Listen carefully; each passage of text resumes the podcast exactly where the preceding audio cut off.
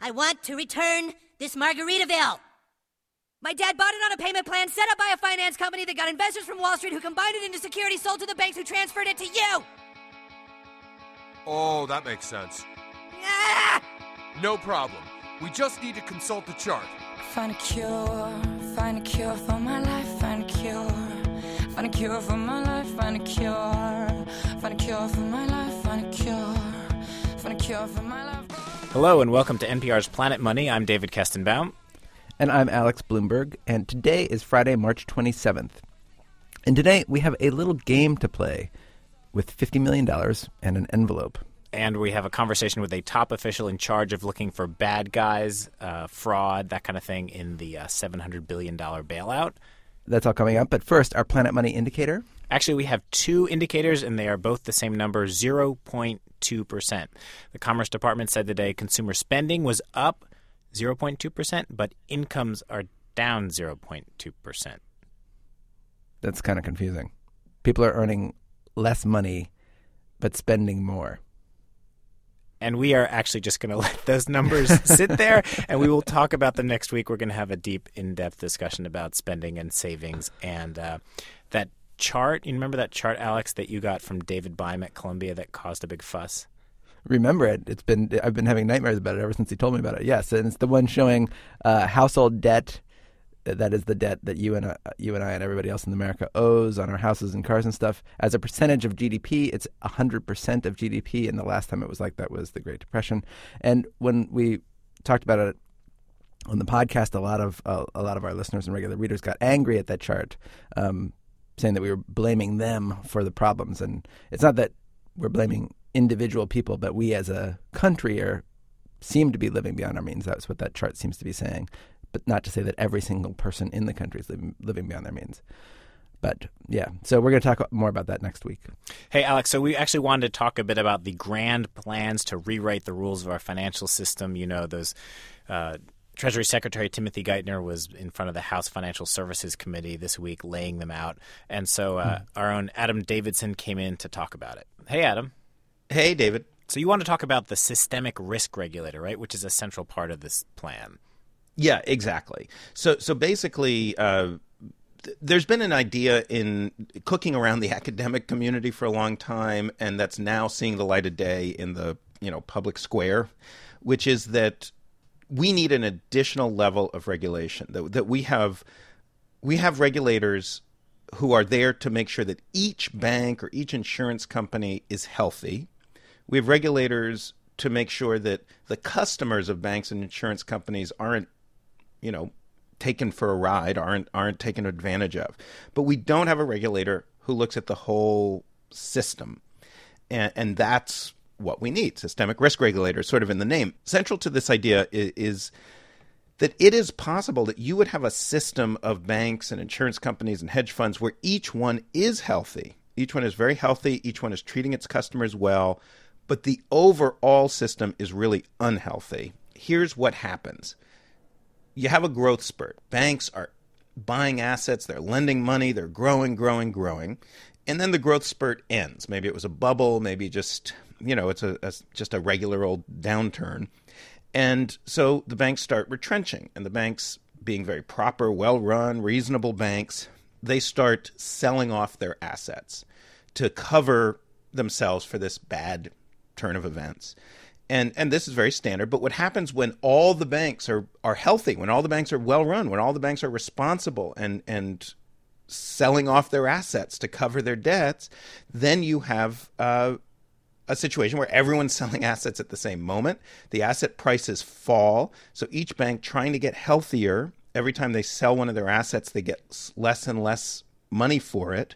So they get a little less healthy, so they have to sell more assets. And you can see it just goes down and down and down.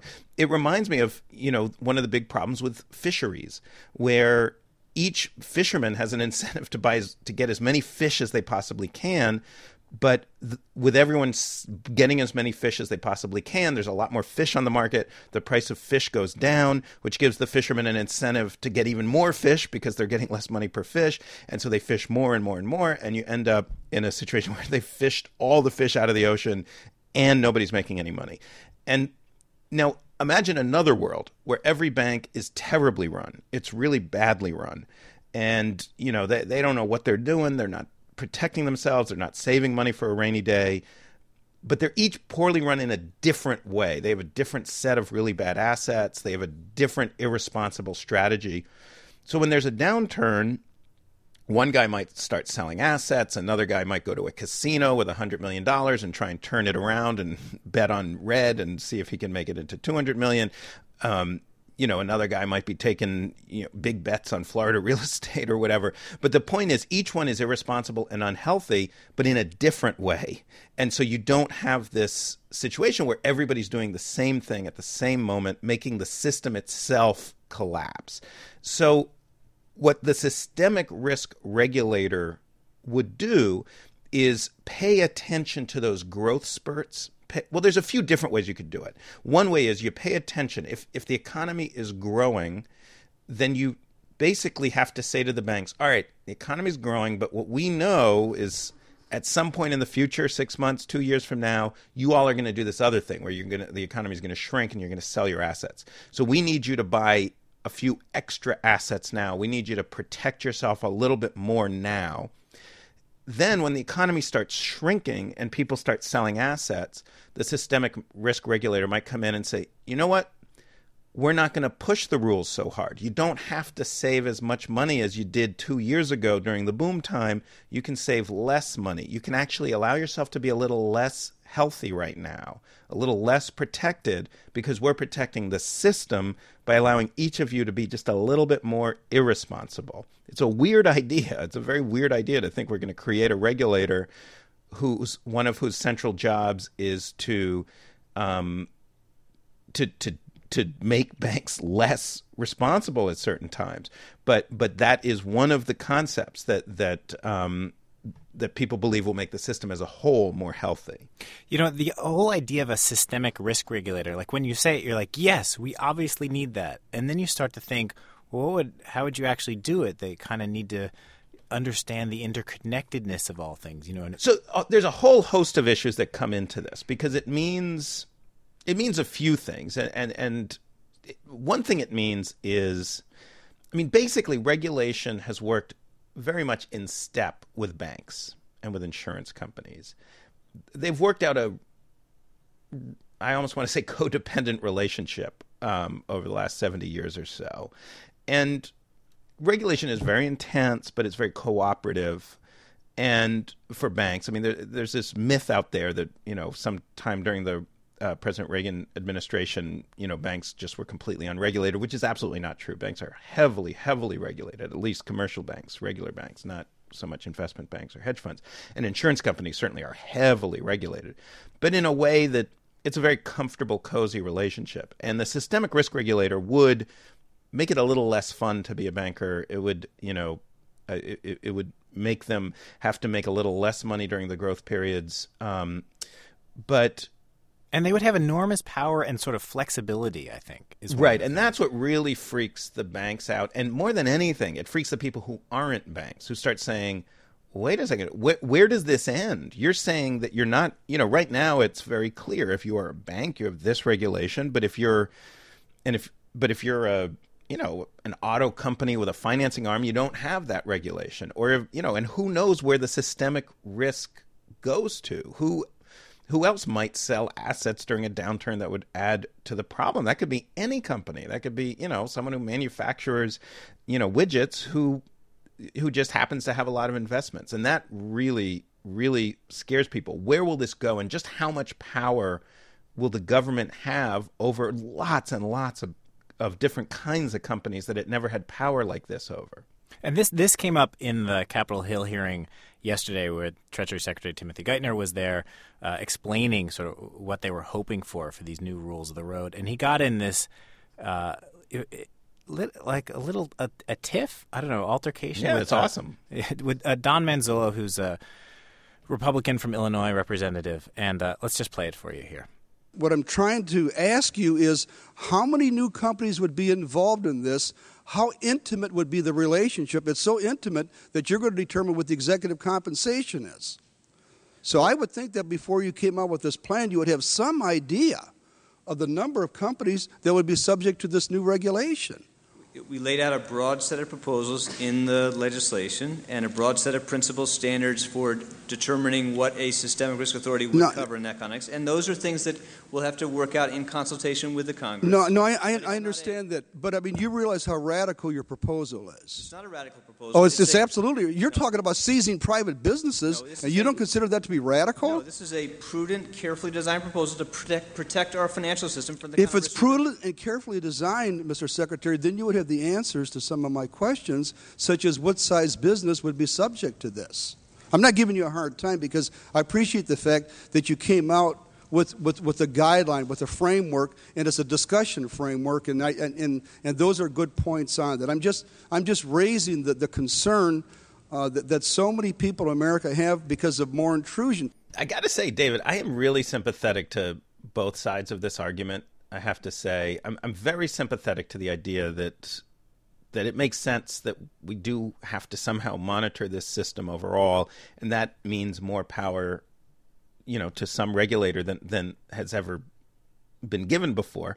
At the same time, it is we are talking about a dramatic extension of the government's power in an un right now at this moment in an unclear way to to have huge influence over the day-to-day operations of lots and lots of businesses. And i mean i you know i feel like the devil's in the details. We're just going to hear that so much. I maybe this is we should officially say this is the last time we're allowed to say that on planet money. We have to come up with some other cliche or some other phrase. But boy oh boy the devil's in the details. I mean you could you could write these rules in a way that you know puts a stranglehold on innovation that really damages American businesses' ability to grow. It's really true. This is very dangerous. Or you could write it in a way that you know really makes it much more likely that we're going to have a healthy, vibrant system for for decades to come. Hey, Adam, do you have any idea who the systemic risk regulator might be? I mean, people talk about the Fed or the FDIC, and I've heard strong arguments against both of those. Yeah, I mean, I think the Fed, as I you know read the tea leaves, is, is is winning the argument. They're the one that is most likely to to walk away with with the bulk of these new powers. There's a lot, by the way. There are a lot of really fascinating, creative ideas. There's this whole world. I didn't even know about this until a few weeks ago. There's this whole world of academic economists and academic lawyers and who've been dreaming up rewriting the rules of regulation and how would systemic risk regulation work. And i've talked to them and said you know you know that no one will ever use your ideas. They're like i know i know. But but it's just sort of this you know it's like theoretical regulation you know like theoretical physics or something. They're just imagining what would be perfect. And there's lots of ideas some of which don't involve an actual regulator. They involve like these products where banks would have to purchase sort of basically a self-destruct bond or something like they would have to invest in something that allows them to kind of wrap up their business rather rapidly if they need to in a short period of time. And um, it, it's it's very fascinating um, all, all the ideas and I- and I hope that we at Planet Money can can take some of the most interesting ideas and sort of give them a hearing um, since frankly I don't know if they're going to get a hearing in Congress over the coming weeks. Because if nothing else I find it intellectually fascinating. This problem is a big problem, and it's an interesting problem. And I've talked to a lot of really smart guys and gals who who are thinking about it. So um, I, I, I, I just want to be clear: we have not been exhaustive in this particular conversation. Thanks, Adam. Thanks, man. And now, Alex, it is time, I think, right, for the envelope game. Yes, it is. So, David, how you react to the recent Treasury Department plan to save the banking system depends a lot on what you think is troubling the banks in the first place. And I had this conversation with a guy named Greg Berman, who's been on the program before. He works at Risk Metrics Group. He laid all this out. Uh, and it all has to do with what he said the difference between fair value and market value. And he took me on a series of sort of examples, and um, and I will now take you on them uh, with us as well. So he starts with a very basic example, a simple bond, and let's let's just say um, a bond is I give you some amount of money today in exchange for a promise from you to pay me back more money later. So I give you ten dollars today, and you promise to pay me fifteen dollars in a year. That's a simple bond. let's say I, I tell you I have an envelope, and in the envelope I have um, a government check, so it's guaranteed. It's, there's no no credit risk on this. uh, and the check is worth um, uh, five thousand dollars, uh, and I will uh, I will give it to you in uh, six months from now, right? And you know I'm good for this, so I will give you this check for five thousand dollars in six months from now. Um, how much would you be willing to give me? Um, maybe not by today, by tomorrow. How much would you be willing to give me? For a check that you're going to give me in five, in six months. In six months. That's worth five thousand dollars. I don't know, maybe uh, 4500 Okay, that's right. That's right. So there's some convenience. You'd rather have the money now than have the money later. So you'll give me forty five hundred now, and you'll get uh, five thousand later. That's a really good rate, by the way. So that's uh, that's a that's a that's a good rate. You're a hard, you're a good negotiator. Okay, so David, a, a, couple of things there. First, I'm actually not a good negotiator. Greg was being, Greg, I'm living in a fantasy world. There's no way I could get that kind of rate on a five thousand dollar bond. I'd probably have to give him much more, like forty nine hundred, something. It would like be that. a very risky bond. Yeah. Yes, exactly. Um, but uh, there's two main things. One, the fair value of this thing that we're talking about, this five thousand dollar bond, is very clear. It's five grand. No one disputes the return I'll get. I've looked into the envelope. I've seen that it's a certified check from the U.S. Treasury, post dated six months from now, and I know that if I enter into this agreement with with with Greg, I will have my my five grand at the end. So the fair value is not in dispute.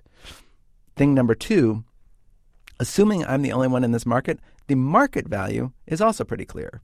I might not have 4.5 grand in my checking account right now, but if I needed to, I could raise 4.5 grand by tomorrow. I'd ask my friends or transfer money from savings or whatever. You know, I'd, I'd I could scrape together 4.5 thousand dollars if I needed to, and I would just tell people, listen, I got this guy. He's going to give me five thousand dollars in six months. It's a great return. I'm going to make double digit returns. You can get on this action, whatever. So I could raise the money if I wanted to.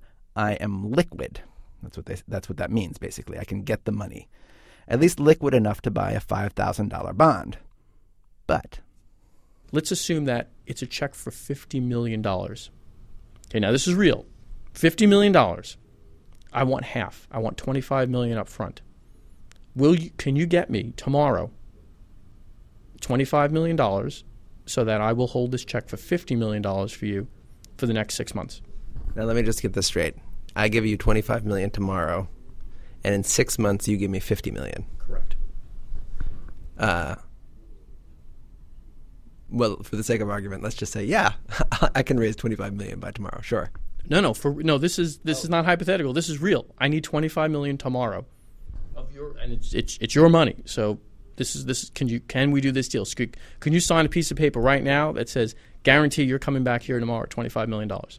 Oh, for real? Yeah. N- no. All right. And why is that? Because I don't have 25 million. All right. So so um, the key is that we know the the fair value of this and we know the definite value of this is going to be $50 million. But you don't have $25 million to come up with in the next two days. All right. So, how much do you think you can come up with? Now, maybe you can say, wow, you know, I can call up friends and family. I can scrape together like $10,000 by the end of the weekend. And if you're willing to take $10,000 for this, then, then that's fine, right? But I can't come up with $25 million. So, hypothetically, you were fine with the $25 million. But in reality, you couldn't come up with that money. Okay, that is what we call a liquidity issue. You are not arguing with the value of this, right? We didn't debate that it's, you know, whether it's worth uh, 40 million or 30 million. You just made the statement, I can't come up with this money. Now, if I go to a whole bunch of people and no one can come up with this money, and the most that anybody can come up with is $10 million, that's because that's all anybody has liquid cash, then the most that I can sell this for is $10 million. So therein lies the issue that we have today. So, in other words, what Greg is saying here is this is one argument anyway the, the so called toxic assets on the bank balance sheets, those are more or less these $50 million checks in envelopes. And normally people would be willing to pay a certain amount for them 30, 40, 45 million dollars, depending on how long they'd have to wait to cash the checks and whatever. But because of all the carnage in the markets and the tanking economy, everyone, including huge multinational banks, is sort of broke right now. No one has any cash to spare, and so no one can actually pay what these things are really worth. The market value, in other words, is much, much lower than the fair value. Now, this is, believe it or not, this is the rosy situation, which is that the market value is so low for things because no one is willing to buy anything that the real fair value is much higher. That is something that can be solved. It's difficult to solve. It needs a tremendous amount of money. Uh, but if we find that this is that the market value is much much lower than the fair value, then you can claim that this is a liquidity problem, and that the reason why the market is depressed is because there's not enough liquidity. And what happens when you have a liquidity crisis is um, anybody with big, deep pockets and a long investment time horizon can do extremely well. So, who has big, deep pockets and a long time horizon? Uh, well, the government has very, very deep pockets and they have a long time horizon. So, the government can presumably come in. Um, the government can borrow money very, very, very cheaply right now. The U.S. government, U.S. rates are, are, are, are tiny. They can borrow money um, and then they can purchase these assets. They can um, purchase these assets at a value, at a price that is higher than the market value today. However, if we um, split the difference between the market value and the fair value, that means that as a taxpayer, we have um, a lot more to gain because we can eventually get to the fair value of this. Um, so that's the rosy situation, as difficult as it is. The much, much less rosy situation is if you do the calculation, you find that the fair value, you know, your best guess is about what the market value is.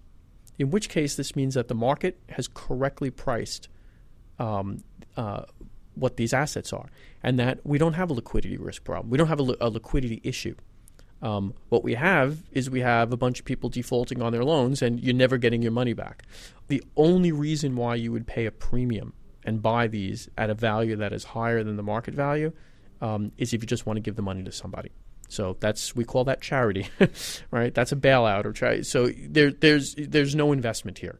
No matter how you look at it, these no one is getting paid on these assets. In that case, just trillions of dollars have been lost, and there's not much that you can do about that, um, unless you just say it's going to be a strict bailout. A bailout in the true sense of, yes, I know that um, this thing that you had, um, the envelope with the money in it, the fifty million dollar check, um, it's going to bounce.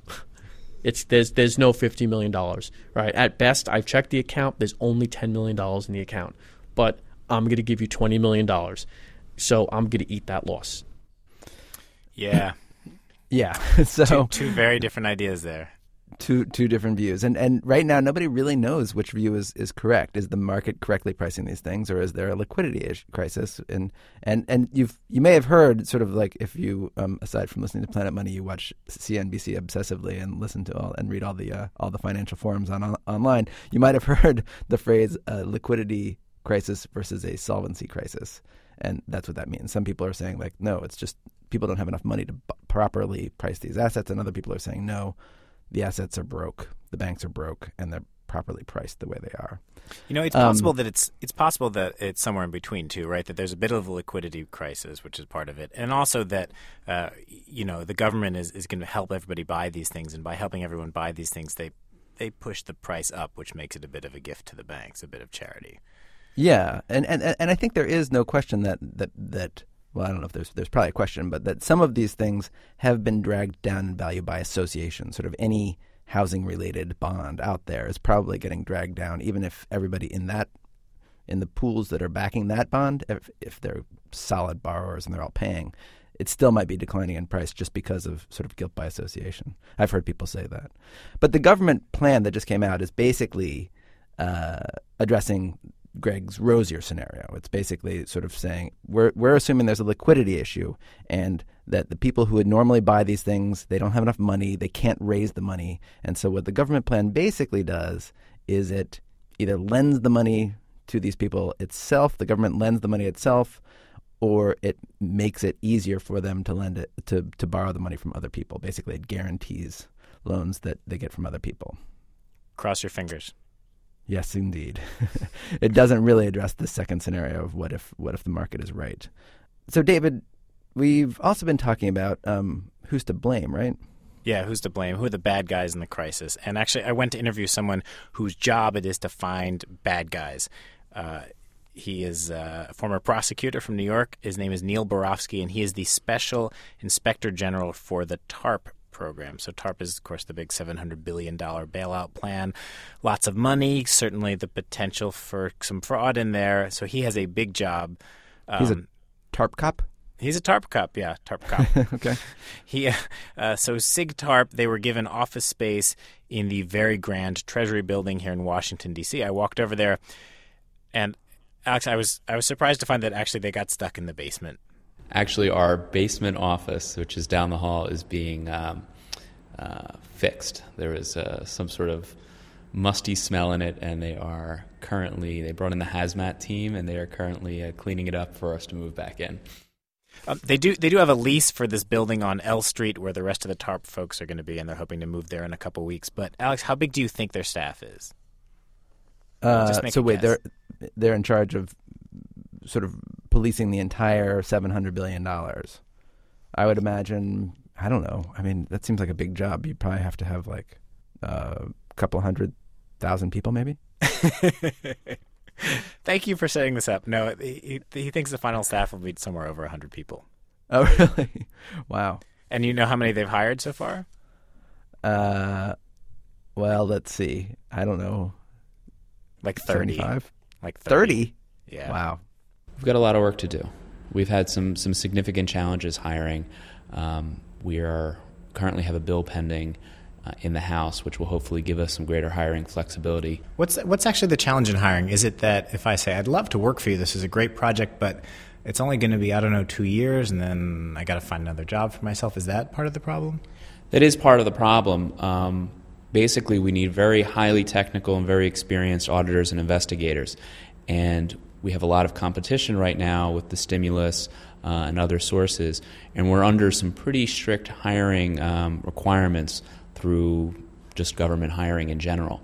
And we do have that recruiting issue that we are a temporary agency, although we'll probably be around for quite a number of years. For career government employees, there is a, risk involved. And that's why this bill, which is pending, will help us. It help, it'll give us some flexibility in hiring retirees, people who've retired from government service but want to come back uh, and earn a salary while keeping their pension. And, and these are the types of folks who will be really helpful for us. They're complex financial investigators who know how to read a balance sheet, know how to look at billion dollar problems. Uh, and we're hopeful that once this bill gets passed, we'll be able to get those folks on, on staff. Is there a room somewhere around here that has a huge stack of resumes three feet high in it? I think for our investigator position, we got about 600 resumes, um, and we're going through those. But it's, it's challenging. And frankly, we don't have the ability to, to pay what the market would pay for those individuals. So we also have to find the people who want to serve their country, who want to work uh, for a greater good, which is to protect all these taxpayer dollars. You said it.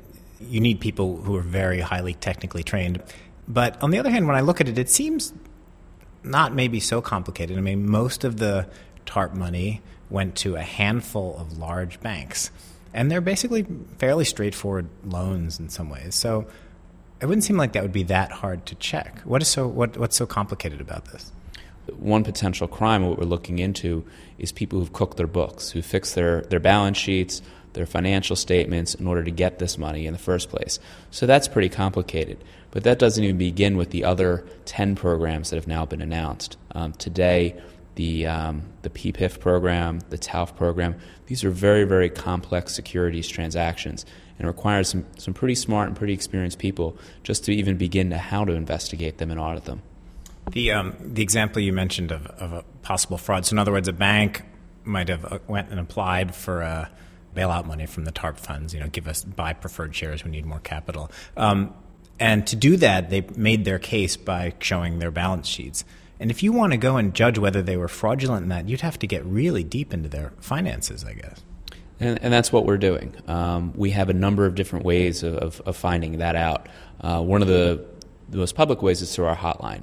Uh, we maintain a hotline on our website, www.sigtarp.gov, and on our telephone hotline, uh, 1 SIG 2009. Were, were, you told to try and work those into the conversation at some point? I, I worked into every conversation. Uh, every time I testify in front of Congress, I always find at least one opportunity.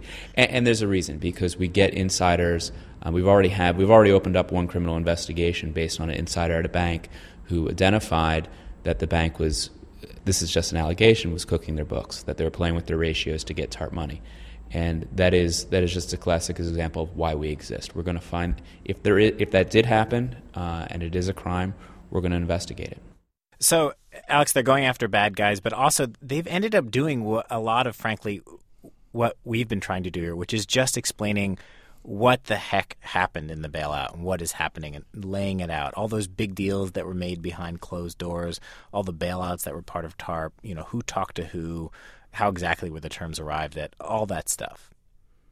We have a case study that's ongoing into the way Bank of America received in four different transactions in three different TARP programs uh, $45 billion in cash and a promise to guarantee $100 billion uh, of toxic assets. And we're taking that from, from day one, uh, that meeting that's been often described where the nine bank, nine biggest financial institutions were told that they were going to be participating in this program and taking it all the way through, through the, the now very controversial Bank of uh, America Merrill Lynch merger and we're going to take a look at all the decision making process, what went into it, and really what happened. I mean, in other words, to make sure that there was nobody on Treasury who was doing favors for friends of theirs in one of the banks, or Bank of America in that case. Basically, looking at it and bringing transparency to the process. Uh, when we do an audit as a case study, one is you're just trying to put together all the pieces of what happened, and there's been a lot that's been said publicly from different participants about what happened. This is we hope to have as sort of the definitive um, guide as to what exactly happened. Can you force people to talk to you? We cannot. Uh, we can request people to talk to us. We don't have the uh, ability to compel testimony. Uh, but we do partner up with, with those who can. So, for example, if we're working a case with the SEC, they have an, the ability to compel testimony. And obviously, whenever we work with the U.S. Attorney's Office or we're working currently with the New York State Attorney General, they have the ability to compel testimony, but we don't. We can just ask. So, if you're trying to reconstruct what happened with Bank of America, you're just going to have to ask everybody to tell you what happened? That's right. And so far, nobody said no. Is that because your return address is the Treasury building and you have fancy stationery and uh, it says SIGTARP on the top? I don't think anyone wants to be perceived as not being cooperative with us. Uh, I don't think that um, that would be helpful for any institution. And frankly, it's our authority reaches out to these, these financial institutions to audit and investigate. Um, and I think it would send a, a bad message if they didn't want to talk to us. Okay, that's great. Do you want to give the website and the phone number one more time here? Sure. If you are aware of any fraud, waste, or abuse in any TARP related program, including the recent mortgage modification program, uh, come to our website, www.sigtarp.gov, or call us at 877 SIG SIG uh, 2009. And that's your phone, your cell phone number. It rings and you answer it. It's funny you say that. During the first couple of weeks, my, my office line was, in fact, the hotline.